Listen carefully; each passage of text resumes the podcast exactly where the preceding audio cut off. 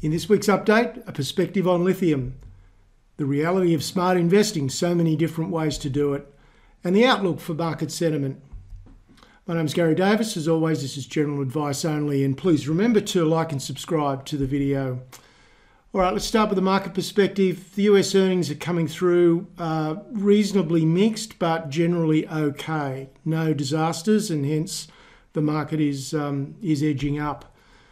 The average um, earnings uh, has been has shown a decrease of six point two percent, but that really is not a very relevant number because it's across all sectors, and there is a very wide dispersion of, uh, of results on a, on a sector and industry group basis, and, and even on a stock basis as well. So we've seen plenty of um, stocks that have been hit fairly hard on their, uh, on their miss of expectations, but we've also seen uh, plenty of stocks richly rewarded as well. So it's the relativity to expectations that matters, plus the outlook for growth. They're, they're the two key things that the market is looking for. So if you're sometimes confused by a company that might show particularly good growth, but the share price gets, gets hit, then it's really not the absolute result. It's, it's what's, what's in the expectations, both for now and for the future, that's important. So what you buy and how you buy it depends very much on, on your purpose, uh, your time frame, and also your aims and, and objectives. Now, a lot of people, when I ask them what you know what their purpose is with a particular transaction, sort of scratch their head and say, well, it's to make money, of course. But it's it's a lot more nuanced than that. You know, just making money is is not an adequate purpose. You've got to be clear on what the expectations are for that particular trade in terms of timeframes and returns and volatility and all those sort of things. Now, the point that I'm, I'm leading to here is that you can do incredibly well in the market in many, many different ways. There is no silver bullet way to do well in the market. It just, it doesn't exist. Most people don't manage to achieve that success because they lack the focus and the discipline to devise the thesis and then let the thesis play out, because the market is always throwing curveballs at us, and it's very easy to get, you know, distracted, thrown offline, despondent, you know, all the whole range of emotions. So just to give you a, a, a bit of an idea of what I'm talking about, if you're a long-term investor, and I'm talking ten years plus sort of time frame, then you can just buy absolute quality where that quality has got mega trend tailwinds, and do it when sentiment is, you know, is on the poor side, when the price has maybe come off twenty, twenty-five, thirty percent because of general market conditions or because of a certain perception about the stock itself. Um, and, and some of the results, if you look over time, over the last ten or fifteen years, some of Australia's um, stocks that are regarded as, as really high quality and have been regarded that way for a long period of time, have provided tremendous returns since the G F C, you know, in, in the order of, you know, averaging somewhere between fifty and one hundred percent per annum for more than a decade. You know, they're extraordinary returns. But it's not easy to do because sentiment is going to wax and wane on numerous occasions. So you've got to be very clear about what you're doing. You've got to be very patient. The next approach is to look at trying to identify the emerging stars. So if you've if you've feel that you've missed the bus on getting on stocks like C S L or R E A Group, um, then you can try your luck at identifying the stocks that are going to grow into the next C S L. It's hard to do, um, and you'll have a lot of volatility to contend with until the market starts to get really comfortable about the quality of that stock. It's helped by the fact if you've got really superstar management, because they can do wonderful things with, you know, a more average company. So that's probably the most important criteria there, the megatrend tailwinds and having star management. And there's a number of other ways that you can go about it as a long-term investor as well. Uh, you could even, if you've got the stomach for the volatility, you can even try and buy the you know emerging star mining stocks and give them ten years to uh, to play out. So many, many different ways to do it. It just requires the clarity. Now, for everyone else, which is the bulk of the population that lack the patience or the time to do what I've described in point one, then you're going to need help in selection of the stock, in the entry technique, in the management of the stock once you're in there. And I'm talking about, you know, potentially taking periodic profits.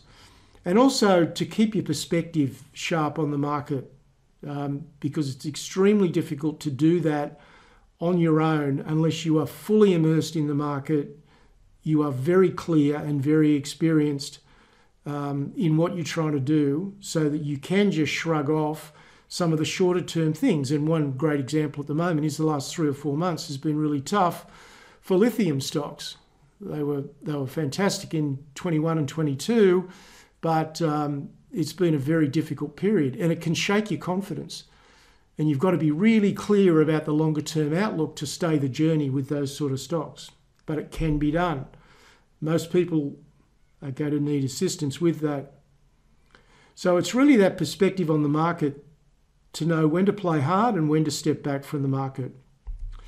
Now, they're all concepts that I'm sure anyone that's watched this video for more than a few months has heard me say on numerous occasions, but it is just so important. Let's turn to um, the results for the week. The S and P gained uh, zero point nine percent and finished the week in, in great style. The data, the economic data supports the Fed raising rates next month by another quarter percent. But equally, the consensus is that that's getting pretty close to the finish. The strong earnings um, to end the week, um, particularly in the tech sector, were, um, were encouraging. And certainly that's, um, that's feeding through to an improving sentiment. The U S dollar index um, was steady, maybe down just a touch, one oh one point six seven. The yield got up to almost three point six, but it's back to three point four now. The V I X down under sixteen. Um, so I'm almost getting a little concerned that the market's getting a little too complacent. Um, so we could see a bit of volatility. May is a great time for that volatility to, to raise its head, but I wouldn't get too engrossed in, um, you know, in the sell in May and go away theme. The The uh, analysis of the data over decades um, shows that there's a bit of a bias there, but if, you've, if you're in the right sort of stocks that have got a good outlook, then you know the fact that we're going into May doesn't really matter too much. And the ten-year spread uh, was stayed pretty much the same at uh, negative zero point six. So certainly all the indications are that the U S economy is um, is heading for some sort of recessionary conditions, whether they be mild or or um, or more or more deep. All right, let's go and look at some charts. We'll start with the S and P. Uh, you can see very good days Thursday and Friday to finish. A lot of that around um, around really good earnings earnings results.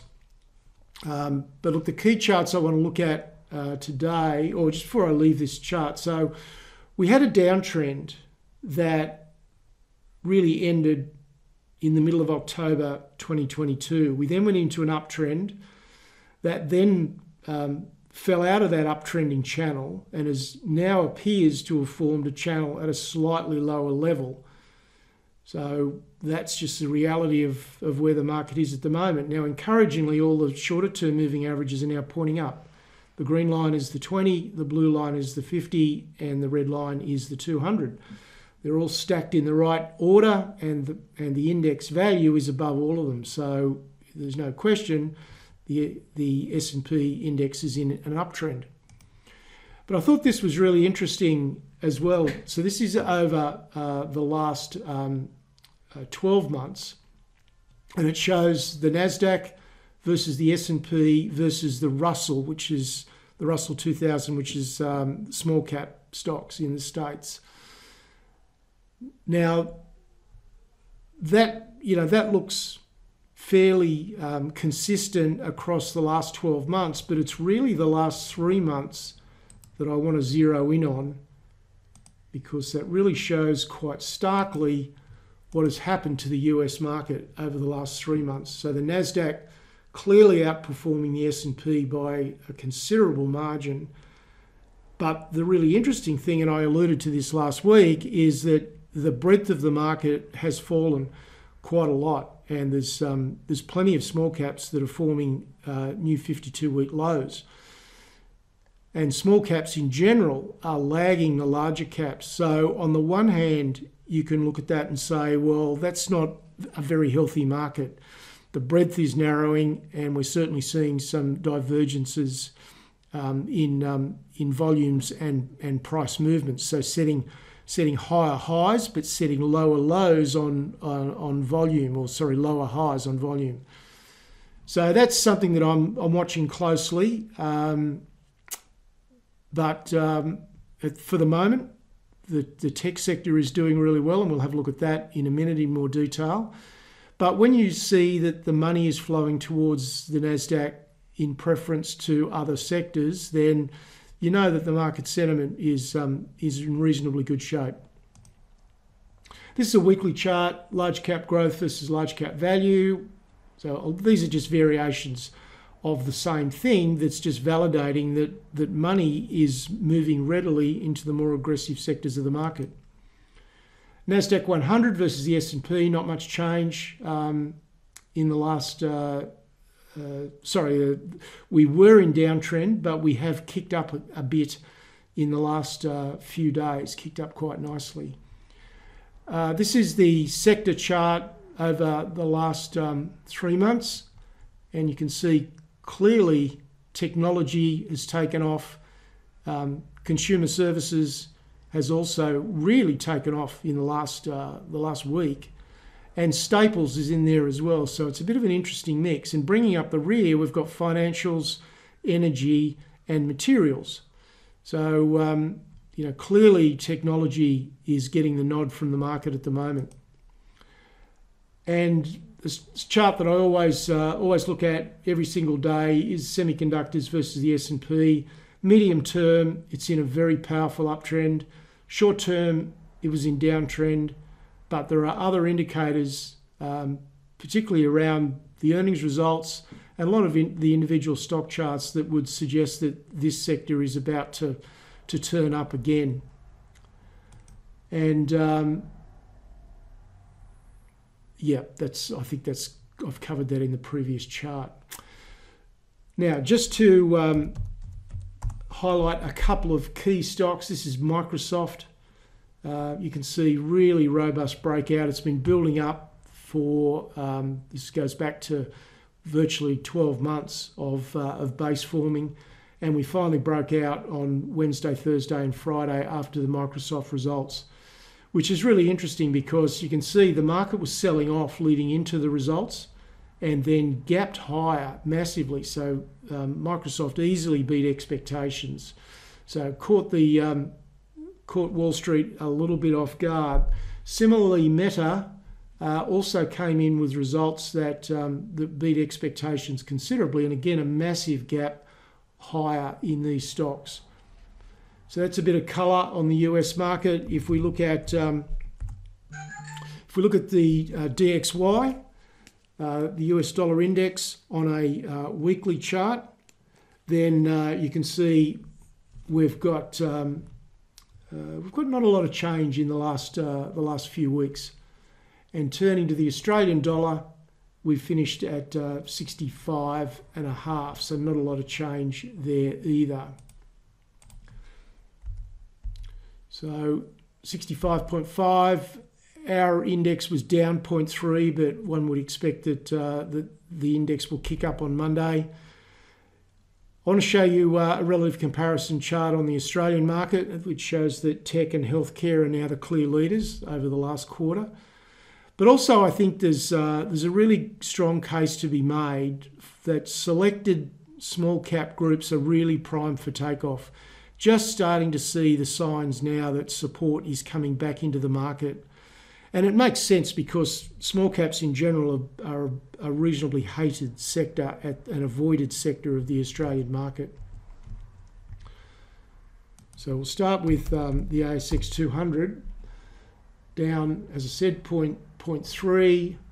But the key chart that I want to look at is uh, materials were down. So this is um, this is the the key Australian sectors: healthcare, energy, technology, materials, then the X J O itself, which is the A S X two hundred, and then finance at the bottom. So that's over the last twelve months. But let's zero in a bit and have a look at the last quarter to see where the money is flowing in Australia. And you can see the technology sector is really starting to take off. That really started uh, around about the middle of uh, March, so we're about six weeks in, and it's absolutely roared up. Healthcare has also done really well. Um, so both of those clearly outperforming the A S X two hundred.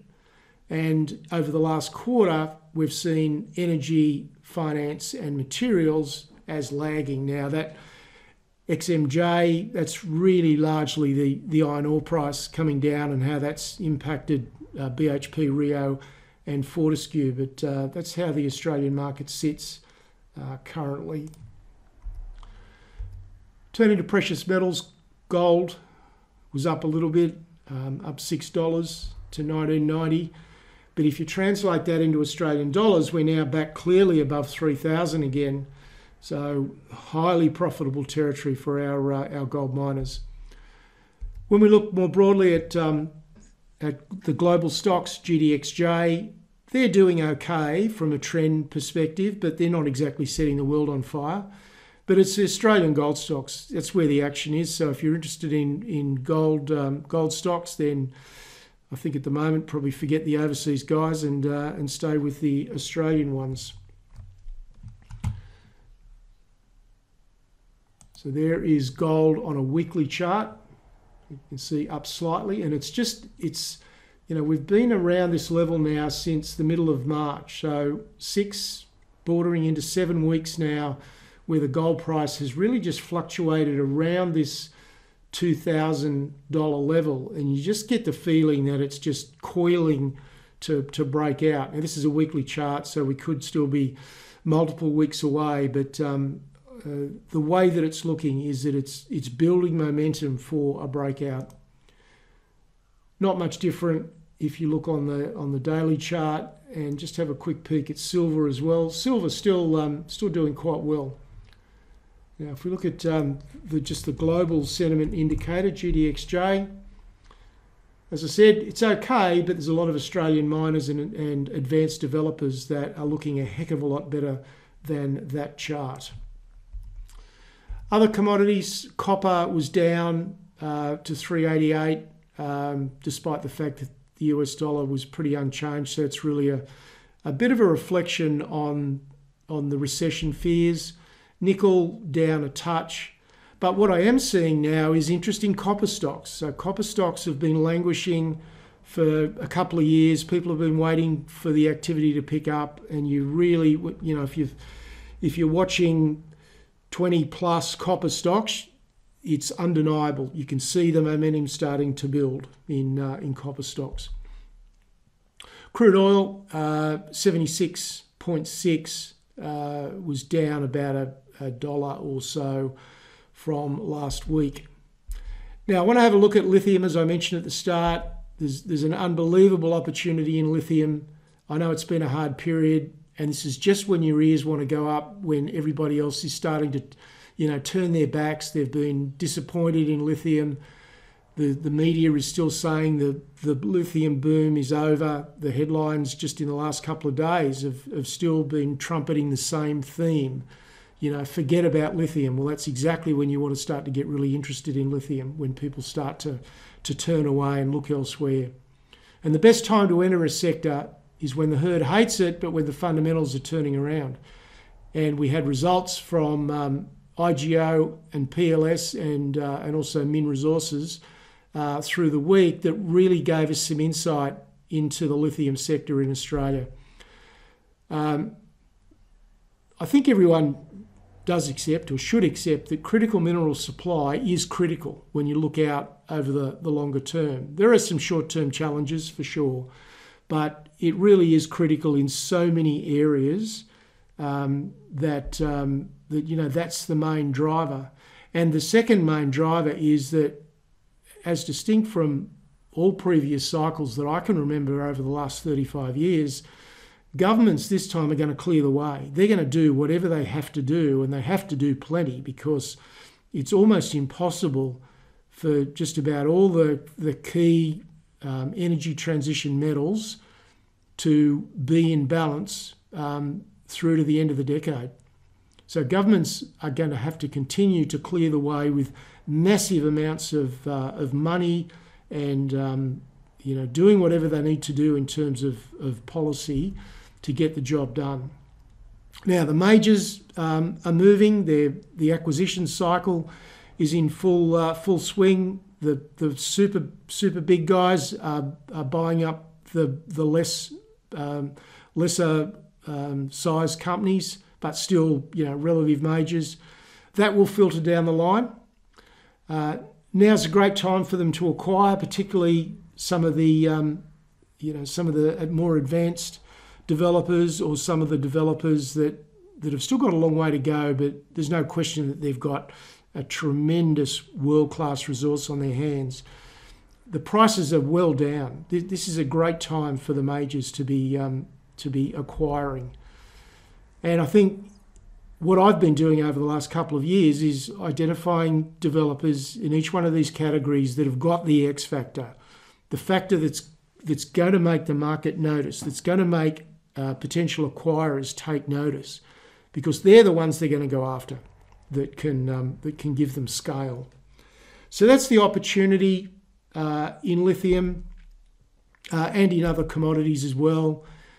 If we look at the lithium majors, the short-term results and the outlook for the next two quarters remain challenging. Now, prices of lithium products have come down very significantly, anywhere from thirty-five, forty percent to seventy percent, depending on the, the particular data that you're looking at. And that has impacted the company's results. But nevertheless, we've gone from extraordinary down to just really super good. So they're still great results. The outlook will be a little challenge for the next couple of quarters, but there certainly is um, plenty of evidence that, that the bottom is in, and, and prices of Pilbara Mines, I G O rose very enthusiastic, enthusiastically, uh, throw in Alchem as well, um, on these results. So whilst the news, if you know, if you read the report, you'd be disappointed. But the response in the market was something quite different. And that's when you know that the bottom is either in or it's very close. So I think that's where we sit in the lithium sector at the moment. There's a structural deficit going to, going to unfold in lithium. There's no question about it. The mines just um, do not and cannot be bought on as simply as many analysts think they can. So we're going to remain in that deficit situation, which means very buoyant Uh, lithium product prices, and therefore very good profits for the producers. To tap into that opportunity, you just need a plan. You need realistic expectations about the volatility, how prices move around, and you need a very disciplined perspective.